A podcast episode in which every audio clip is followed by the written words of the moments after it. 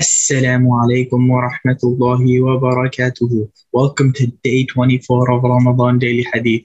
In this series, we'll be listening to a hadith every day till the end of Ramadan, inshallah. This year, our topic was based off adab, manners to parents, neighbors, and friends. In the previous three weeks, we focused on the adab towards the parents, the adab towards the neighbors, and the adab towards the friends. This week, we'll be focusing on a hadith that talk about cursing, Laylatul Qadr, and Eid al-Fitr. Our hadith today is عن حذيفة رضي الله عنه قال ما تلاعن قوم قط إلى حق عليهم اللعنة Hudhaifa said, when people curse each other, the curse really falls on themselves.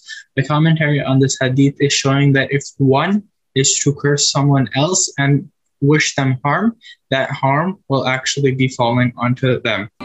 Jazakallahu khairan for listening today. See you tomorrow. Wassalamu alaikum wa rahmatullahi wa.